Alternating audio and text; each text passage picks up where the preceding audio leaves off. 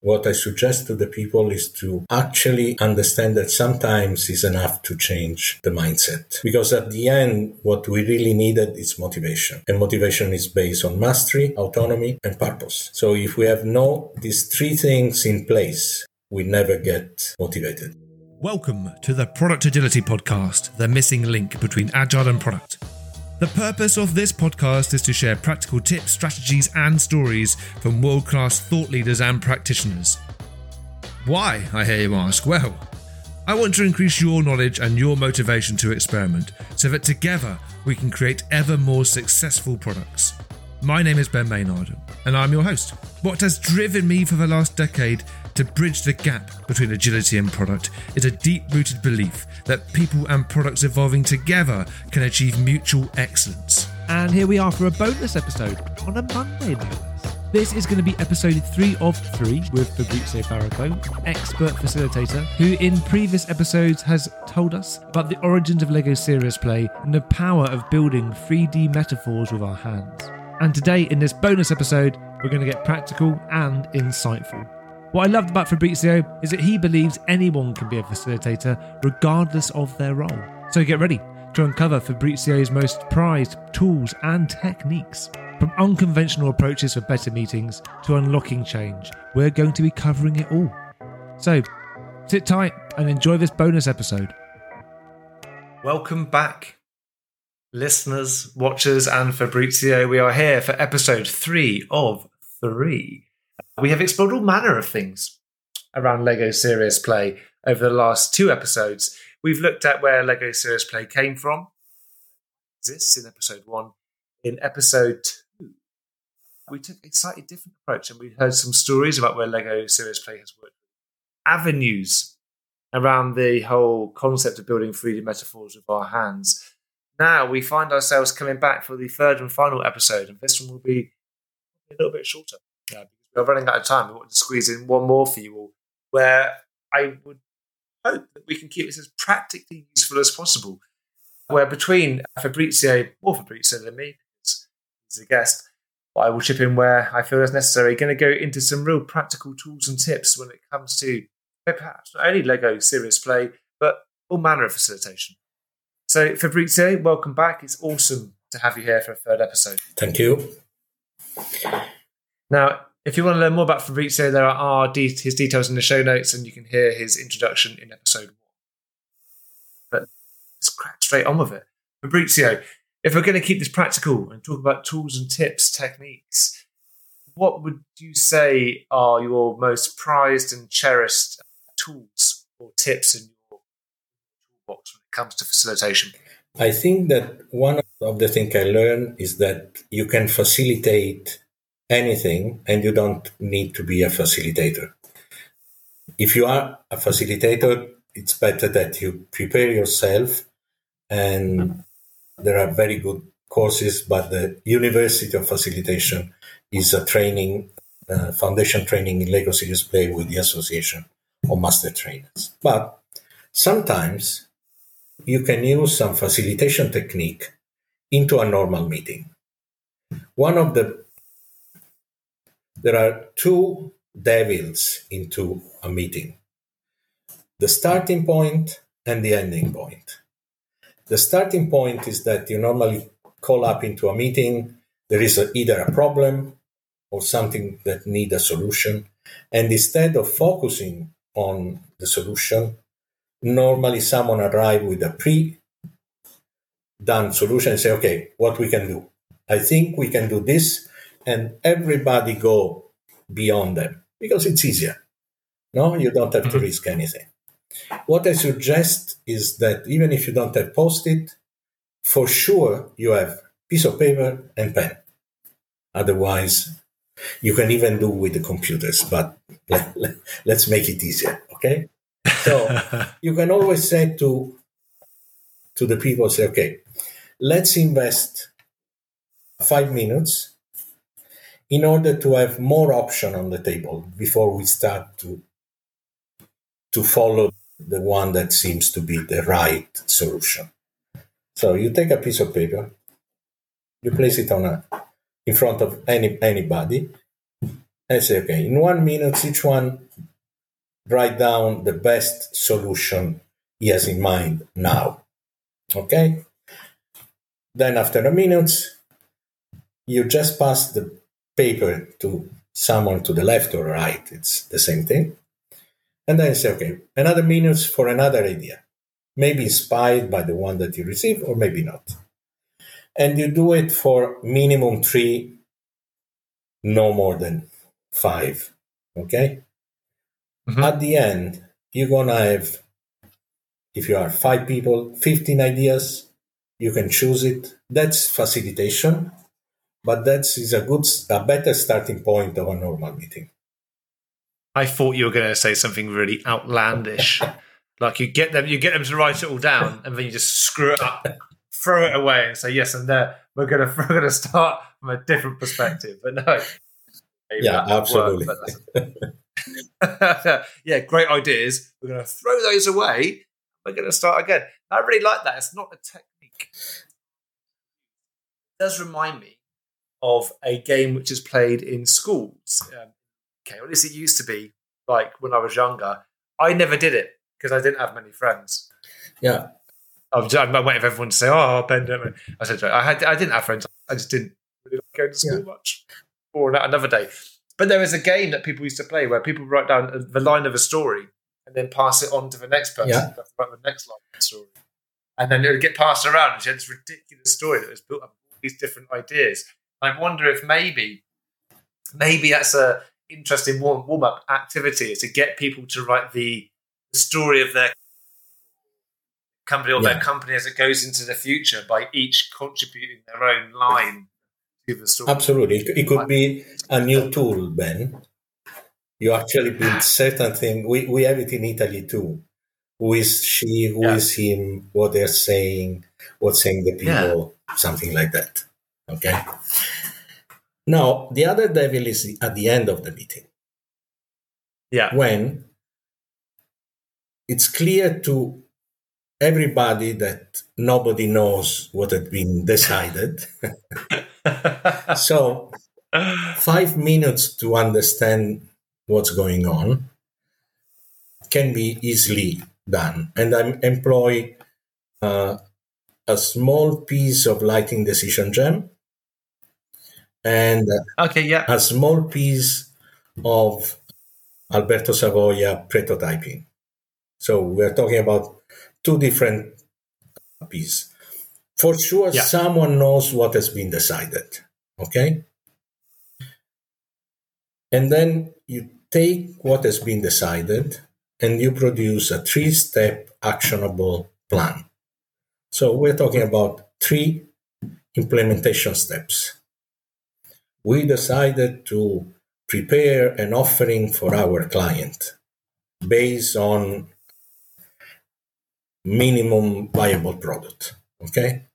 Mm-hmm. So you just ask, okay, what we need to do first? First, we need to probably list the minimum thing that should be placed into the offering. Hmm.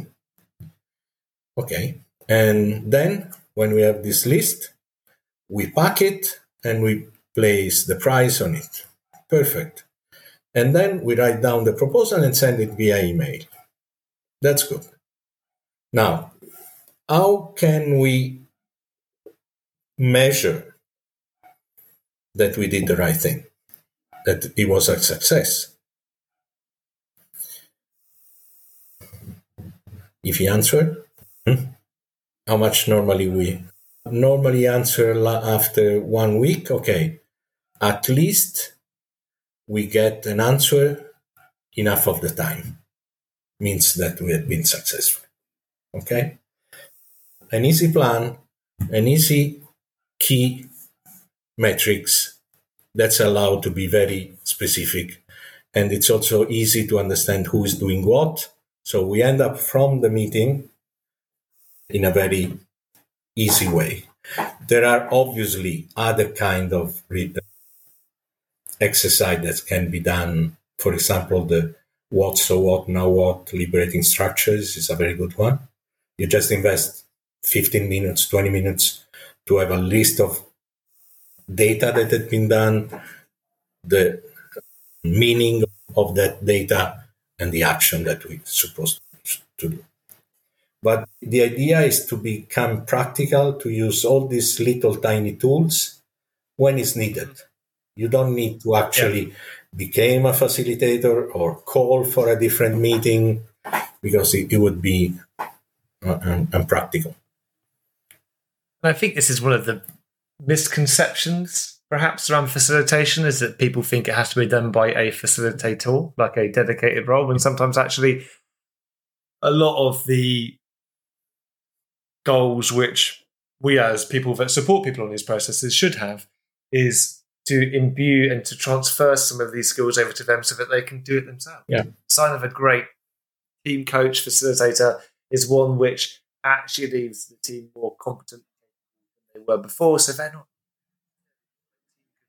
after their own performance and their own process and involve it in their own way rather than waiting for the intervention. Maybe only bring you in for the bigger ticket. Yeah. Time in my life where I was a scrum master for a team, and one of my fellow scrum masters asked me to help out with his team, and I ran a retrospective using Lego. Now, it's always bugged me. I'm pretty sure I stole this from somebody. I'm not sure who I stole it from. I asked each team member then to take six bricks, one brick for, or one piece of Lego, didn't have to be a brick, could be anything that was the bag that I had, to create a model which represents then ask questions and interrogate in some way the model and ask questions about it. So not talking about what's going on, but I found that a big challenge, not having them go into the details and figures and say it was this person, it was that person. They did. I really tried to keep them on the model and facilitate the conversation. Did my I got them through the conversation, and then the that middle bit's a little bit hazy. But at the end, I do recall then saying, "Now, can you take your six bricks and then collect and then had them work together to create a 3D metaphor for how they wanted the next brick?" And they really enjoyed it. Now, I can't say that it it solved the, all the problems they were having as a group, but I think it did enable them to talk more freely about some of the things that were going on for them. So that that process, as I said, I, I don't know how much of it I made up or how much of it I stole. But is that familiar? Is that similar to yes, anything that you? It's actually a way to not using the problem solving metaphor, the centrifugal force you really want to uh, run away from problems using the solution as a rocket. Okay. I love that. I love that. That's brilliant. So, so, you want to run away from the problems by using the solution as a rocket. Uh, you use the centripetal force, or what we as what is our aspiration, what we want to achieve. Okay, so that's allow us to actually, we all wanted to go there. It's an attraction. And that's much allow us to discuss things in a deeper way or to actually talk about things that will prevent us to reach there in a more authentic way. Let's put it this way. So when you ask, for example, to build share a share model of what they wanted to be.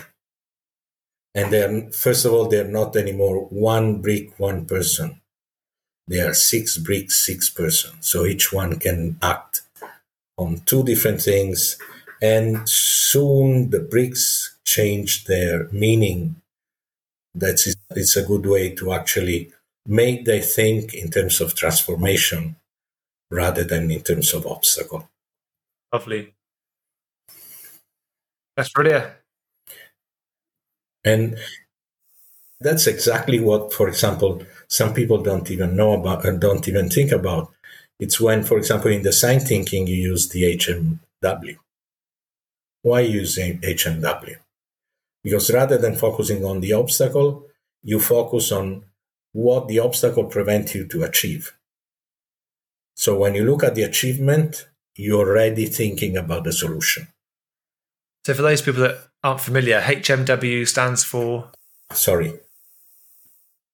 How might we? And why we use how might we? How? Because we don't have the solution as yet. Might, because there are different paths to the solution, different right answers. mm-hmm. Yes. we, because we need we needed to solve it together. It's not the boss, it's up to us. Beautiful. And I think this is where the agile world has got a lot to learn. I think from a lot of from design thinking from the product community. I think there's, so much useful stuff out there which and I say this, maybe World hasn't got a lot to learn in respect to this. Maybe it was just me. Maybe it was just me throwing a lot of this out when I was in a different point in my career because I didn't I was educated by a certain person. Greg. He helped me understand the benefit of things like design sprints. And yeah, and a lot of the things that come from the product community. So it's really refreshing Fabrizio to have spent this time with you, yeah, having a good dose of Lego inspiration, a good dose of design thinking inspiration, but also with a nice uh, scattering on top of agile. I know that we are coming to the end of our allotted time, and I wanted to give you an opportunity, Fabrizio, to share or sell, plug anything that you have got on offer, which you think people might be interested in looking at. Fabrizio, is there anything you'd like to tell our listeners about to, um, how they can learn more about you or any courses? I I organize training in each field I am. Not myself. For example, in Lego Serious Play, I'm not a trainer, and but I organize, for example, the training with one of the two founder of the methodology. We are lucky enough that they're still alive, so I've be trained by them. It's an opportunity. I'm organizing the training in Italy for Per Kristiansen, but Per is coming in England, and I always suggest to go to Robert Rasmussen or Per Kristiansen, not because the other trainer are not good, just because they have invented it. So I have a, mm. a different look at it. But more than what I do, what I suggest to the people is to actually understand that sometimes it's enough to change the mindset. Because at the end, what we really needed is motivation. And motivation is based on mastery, autonomy, and purpose. So if we have no these three things in place, we never get motivated and it's quite easy. Some, sometimes people talk about resilience. I don't trust in resilience. If you don't like the place you are, just change your place. so true. Easier said than done sometimes, though. And the young uh, generation are teaching us. Huh? Uh, yes. The great resignation, silent quitting is a good way to make people understand that they are changing the workplace because they are changing the way they are working. So they should. Mm. So should we all. Yeah.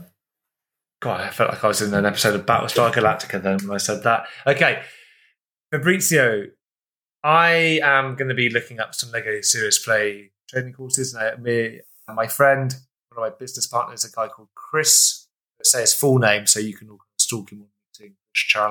A good friend of mine we are looking to get ourselves on something, some Lego Serious Play training. So I'll check it out and maybe talk offline and you can help me as we go on. But uh, Fabrizio, thank you so much for spending all of this time to share your experience, your expertise, your insights with myself and everyone listening.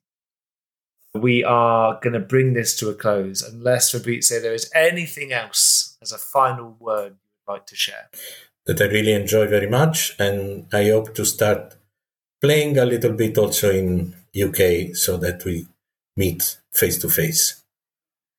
Oh, I, am up for coming to Italy. Oh, I've got nothing. I've, like, there's nothing. Wrong, there's nothing wrong with coming to Italy. I hear it's quite nice. okay. Thank you very much. Maybe yes. Yeah, Fabrizio, one one day we shall meet and have a. Yeah. I'm assuming you're you, you a glass of wine. Yeah, absolutely.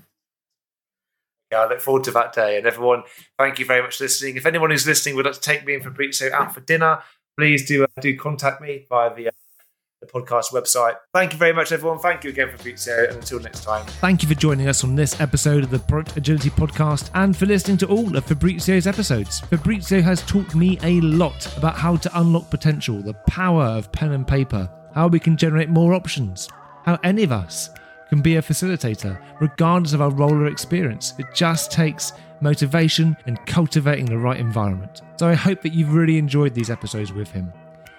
Later on this week, we are joined by Tammy Reese, one of the world's best known and, for me personally, most insightful product thinkers out there in the industry today. So make sure you don't miss it. Subscribe to us on your platform of choice, and we look forward to welcoming you back in a few days' time. I've been Ben Maynard, and thank you for listening to the Product Agility Podcast.